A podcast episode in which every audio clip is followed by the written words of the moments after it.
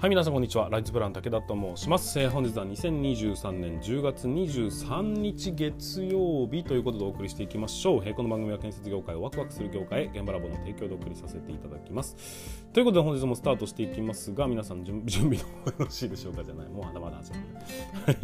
い。かがお過ごしでしょうか？えっ、ー、と現在、えー、宇都宮市今のですね何時だろうか？3時前ぐらいなんですけども、えー、非常に良い天気でございます。えっ、とまあ今日はね午前中撮影をしなければいけないということで朝から墨出しの撮影をさせていただきましたが、えー、なんか最近はやっぱりどうでしょう？皆さんの現場でも墨出しは自分たちでやらないんですよねっていう風な、え現場が増えてきてるなというふうに思っております。まあこれもね効率化っていう意味では非常に重要な部分だと思いますしいわゆる外注化っていうことになるので、まあ、そういうふうな意味でね、えー、大切にしなければいけない職種の一つですしこれもともとはまあ現場監督が、えー、と自分たちでやるっていう仕事の一つだったりするという部分もありますんで、えー、としっかりと撮影させていただきたかったんですけどまあ行った時にはねほぼほぼ終わってるという事態が起きてます。朝早くからねなんか次の現場も行かなきゃいけないということで朝早くから動いてたみたいで8時前には行ったんですけども、えー、とうまく撮影が、えーとまあ後半のね、えー、ことだけしか取れなかったというようなそんな、えー、部分でございますが、まあ、こういうふうにいろんなね現場の、えー、そうだな、えー、仕事を撮影してると、まあ、施工管理の仕事ってそもそも何なんだろうなっていうところを、まあ、いろいろと考える部分でございます。うんと昔は棟梁と言われる人がいてね、えー、自分で設計図も書いてそして自分で施工もして、えー、と安全みたいな管理もしっかりとね、えー、と自分たちでやっていたっていう全部を、えー、とひとまとまりにしてたんですよ。ところが、えー、大工さんと設計が分かれてでそこがもっともっとね人数が増えてきたり、えー、業務が多忙になってくるとそこからさらに分かれてですね、えー、施工と、えー、施工管理っていうのを分けてしまいましょうっていうふうにこう少しずつ少しずつ大工の仕事だって ボードを張るっていうところだけ特化してみたりね、えー、左官の仕事だって、えー、タイルが分分離してみたり感じで、えー、どんどんどんどんこう職種って増え続けていて今もね、えー、なお増え続けてると思いますし、えー、なんていうの外注に出すということがダメなのではなくて複雑化した、えーと、仕事というものをね一回整理していこうぜっていうふうにまあ業として成り立つんであればどんどんどんどん分かれていくのも一つの手法なんじゃないかなっていうふうに思ったりしておりますしそういうのが増えてきたんであれば、まあ、それをうまく活用することによって自分たちのね、え時間を生み出すっていうのも大切なことだと思いますんでしっかりこうアンテナを張って、え他の会社ってどんなことやってんだろうかっていうところに注目すると割と自分たちのやってることが当たり前ではないということに気づく部分もあると思いますので、まあ、しっかりとねいろんな情報を手に入れていただきたいななんていうふうに思ったというところでございます。はいということで本日もスタートしていきますが皆さん準備の方はよろしいでしょうか？それでは今日も立ち入り禁止の向こう側へ行ってみましょう。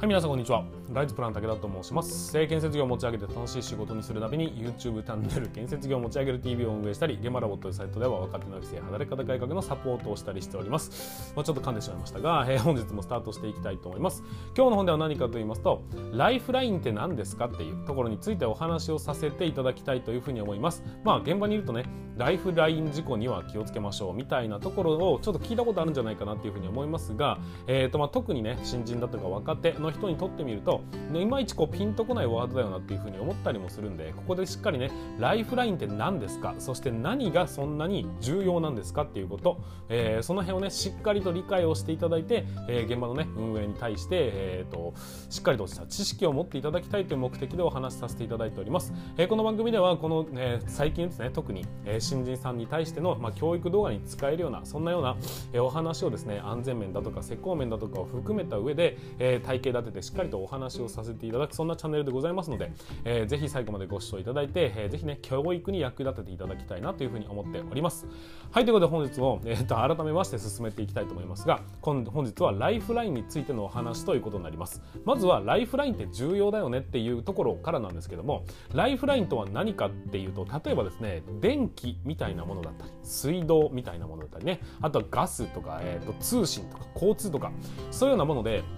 えーと、一般のね日常生活には欠かせないものこれをライフラインっていうふうに呼んだりするんです。ライフラインですね。生命の線なんです。要は生命線。これが立たれると生命線だよねってここが生命線だよねみたいな言い方をすると思うんですがつまりはそれがライフラインと呼ばれるものなんだということなんです。これがなぜ建設業と,、えー、とこう紐づいていくのかっていうところのお話をさせていただきたいというふうに思うわけですよ。でね、えまずはライライフラインとはっていうところをね改めましてお話しするならば、えー、日常生活において、えー、もしくは経済活動において不可欠な公共施設だとかサービスの総称のこと。これをライフラインと呼ぶそうでございます。まあそうだな。え、ー、と、電気とかね、え、ー、と、水道って当たり前になきゃいけないものではありますが、でも皆さんお金払ってますよね、ということで、サービスだとか、えー、そういうもののことを、え総称してライフラインというふうに呼ぶわけです。皆さんが生活をするために、もしくは仕事をするために、えっ、と、お金をね、払って何かご飯を手に入れますよね、というようなところで、えそこを断たれてしまうと、例えば食べることができないとか、え例えば水を飲むことができないだとか、生活ができないっていうような、えそこに関しては全てライフラインというふうに位置づけてですねこれは重要生命が維持されることには重要なものなんですというふうな言い方をしているという話になります。まあいろんなね種類がありますが先ほども言いましたけどね電気水道ガスあと通信交通みたいなところもありますが最近ではですねコンビニっていうものも、え生命線要はライフラインなんじゃないかっていうふうに、まあ、定義されたりもする部分ですがやっぱね生活の中でなくてはならないものこれがまずはライフラインというものの定義なんですっていうことを、えーと分かっていただきたいというふうに思います。じゃあこのライフラインに対してね、え建設業は、まあ、そのライフラインをむしろ提供する側の仕事ではありながら建設業界とライフラインってどう紐づいていくのかっていうと、まあ、単純な話ね、え建物を作るためにはまずは掘りますよね。その掘った先にはもしかしたら水道管があるかもしれない。もしかしたら電気の線が走ってるかもしれないという可能性がありますよね。だからこれをないがしろにすると切断してしまうようなそんな恐れもありますよね。というような、うん、と話が一番分かりやすいと思うんです。まあ、地中だけじゃないですね。えー、電線みたいにこう上を走ってるのって通信だったり、えー、電気だったり、えー、電線のように走ってますよね。あれを、えー、万が一このね、背の高いなと車だとかクレーンだとかでブツッと切ってしまったら、えーと、すごく多大なる影響をもたらしてしまうという、そんな、えー、そんなことがありますよねっていうことなので、要は建設業とライフラインっていうのは基本的には切っても切り離せない、えー、工事現場をね、えー、運営するためにはとても重要視しなければいけないポイントなんだよという話になるわけです。例えばこれ切断するとどんなことが起きてしまうのかっていうのはまあだいぶ想像はできるとは思うんですけどもまずはね、えー、分かりやすいところで電気の線を切断してしまいましたってなった場合何が起きるのかっていうと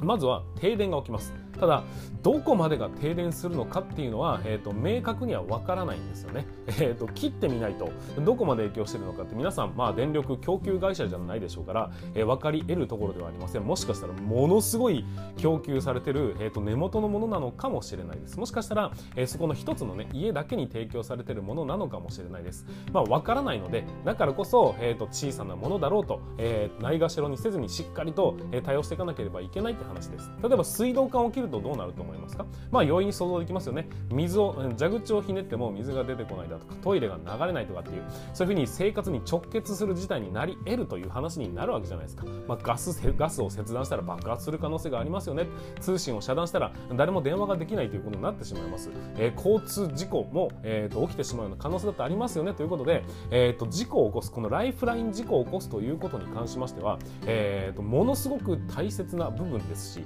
えー、何かが起きてしまうとその切断事故だとかを起こしてしまうとどこまで影響するのか皆目見当がつかないぐらい甚大なね災害になってしまう可能性があるんだよって話です。これによって人間の生命が脅かされるっていうことだってありえるわけじゃないですか。ちょっと電気が消えたぐらいだったらもしかしたらね、えー、なんでよびっくりしたじゃねえかってことになるかもしれませんがもしかしたら、えー、と会社でねものすごい機密情報を今入力してる最中でしたって話になると、まあ、大変な事故になってしまう可能性もありますよね。もしくは、えー、と病院でね生命維持装置をつけてたんですっていう人が電気を遮断されると大変なことになりますよねと。いうようなところはまあ容易に想像できると思うんです。だからこそ、えー、このライフライン事故というものには十分に気をつけていかなければいけないと。いうところを、えー、まずは理解をしていただきたいと思います。ここまででライフラインって何ですかっていうということと、えー、事故起きるとこんなことがありますよねっていうお話をさせていただきましたが、えー、これに関して施工管理ってえ、どういうふうに気をつけていかなければいけないのかっていうところ、え、ここをですねもう少し掘り下げてお話をさせていただきたいと思います。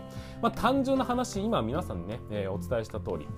ライフライン事故を起こすと,、えーと、不特定多数の人間に影響を及ぼしてしまうというぐらいものすごく大変なことなんです、まあ、これを僕らは、えーと、社会に対する安全のね、えーと、責任というようなそういう難しい言葉で定義してるんですけども、まあ、そんなような甘いものでは実はないんですよ。労働労働災害が起きましたっていうところと同率に、うん、と位置づけられているんですが実はライフラインの方がもっともっと大変になってしまう可能性だってあるんだよって話です。なぜなら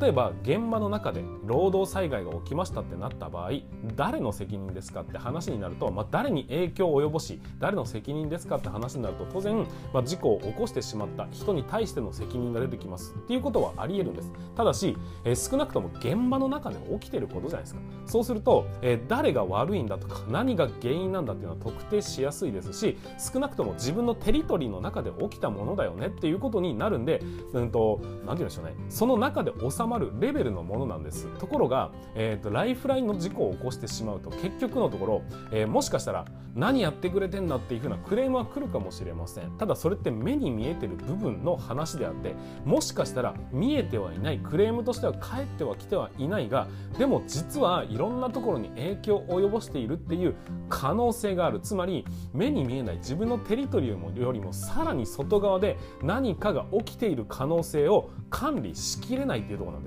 そこに対する、えーとね、責任を持つことってできないですね。細部にわたってまで、えーと、全部確認するなんてことはできないんであ繋がった繋がったラッキーラッキーとかって言ってる場合じゃないんです。もしかしたら、えー、その間にね、えー、人の命が脅かされる可能性だってなくはないっていう話になります。だからこそ労災は自分のテリトリーの中で起きている出来事なのでしょうが、えー、このライフライン事故っていうのは自分のテリトリーのさらに外側で何かが起きてしまうというふうな形で考えていくと労災みたいなものとはねやっぱちょっと種類が違うというふうに認識していただきたいというふうに思うんです。だからこそ施工管理というのは、まあ、当然労働災害にも気をつけましょう。安全面は気をつけましょうと同率で考えなければいけないのがこのライフラインに対するそのね重要性というところ。ここをしっかりと認識しないといけないよっていう話になるわけです。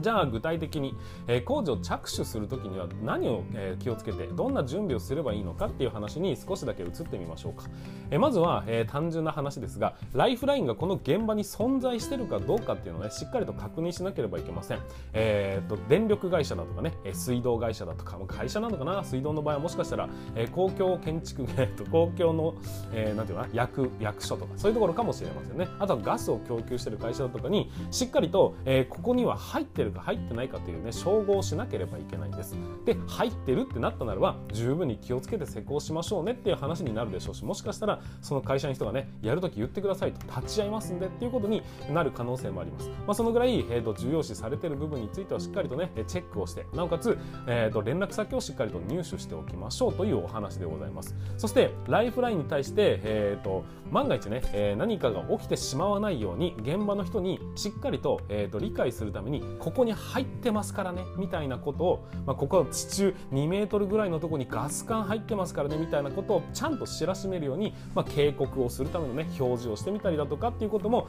現場ではしなければいけない。その辺をねしっかり計画を立てていきましょうという話です。であとは当然ですが実際に施工する人に対して職人さんたちですよね。職人さんたちに対してここに入ってるからどういうふうに順番で進めていこうかとか、えー、そういうふうなことをちゃんと事前に確認をして認識を共有した上でで施工を進めていきましょうということも大切なことになります。で、まあ、着手する前段階でね、えー、ないようにしましょう防止しましょうという観点で考えるとこの3点は非常に重要だと思うんですがもう1点忘れてはいけないんです。そうやってね、えー、注意したとしてもやっぱり何かが起きてしまう可能性はゼロにはならないです。だとすれば、えー、なならないようにするのも重要なんだけど万が一なってしまった時に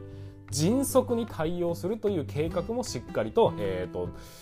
対処しておかなければ用意しておかなければいけません。だから緊急対応時のね計画っていうものも大切な部分になるんだよということになります。はいということで、えーと、今回はですねライフラインに対してのお話をさせていただきました。ライフラインって何でしょうか、まあ、水道だとか電気だとかね、えー、なくては、えーと、生活がままなりませんよというものに対する、えー、ものの総称のことをライフラインと言います。でそれをね建設現場だと、えー、ついつい切ってしまうということもあり得るので細心の注意を払っていきましょう。そしてそれをやるための計画を練ってなおかつ何かあった時のための準備もしておきましょうねというような、まあ、そんなお話をね今回はさせていただいたわけです、まあ、少なくとも目に見えない人自分のね、えーと、身の回りだけでは済まないような大きな事故となり得る可能性があるのがこのライフラインの事故というものになりますしそれに対して責任を全て取るのは不可能なんです。だからこそ、えー、しっかりと準備をしすぎるぐらい準備をしなければいけないですしなんか線細い線1本ぐらいだから大したことないかっていうふうに思うかもしれませんがそこからの影響って皆さんには計り知れない部分ってあるじゃないですか。万が一の時は本当にシャレにならないようなね、えー、と事故になる可能性もありますんでこのライフラインというもの実はすごく重要なことなんだということを認識をねしっかり改めていただきまして、えー、改めて気を引き締めて現場の運営をしていただければなというふうに思っております。もしくはね、えー、若手の方新人の方につきましてはこのライフラインに対する事故っていうものに関してもね、えー、建設会社というのはしっかりと注意を払って施工しなければいけないんだということをしっかりと理解をして、えー、これからの業務に当たっていただければなというふうに思います。はいということで本日の放送につきましては以上にさせていただきます。今日はですねライフラインについてのお話をさせていただきました、まあ、特に今回ここ最近はずっとですけども、えー、新人さんだとか若手の方に対しての、えー、と動画もしくは、えー、教育に使えるようなそういうコンテンツになるようなお話をね、えー、これと今現在させていただいておりますので、まあ、重要だなというふうに思うんであればぜひ、えー、チャンネル登録フォローして次回をお待ちいただければと思います。またねいいねだったりコメントだとかも、えー、お待ちしております、えー、僕の励みになりますのでそちらの方もよろしくお願いいたします。はいということで本日の放送は以上にさせていただきます。また次回の放送でお会いいたしましょう。それでは全国の建設業の皆様本日もご安全に。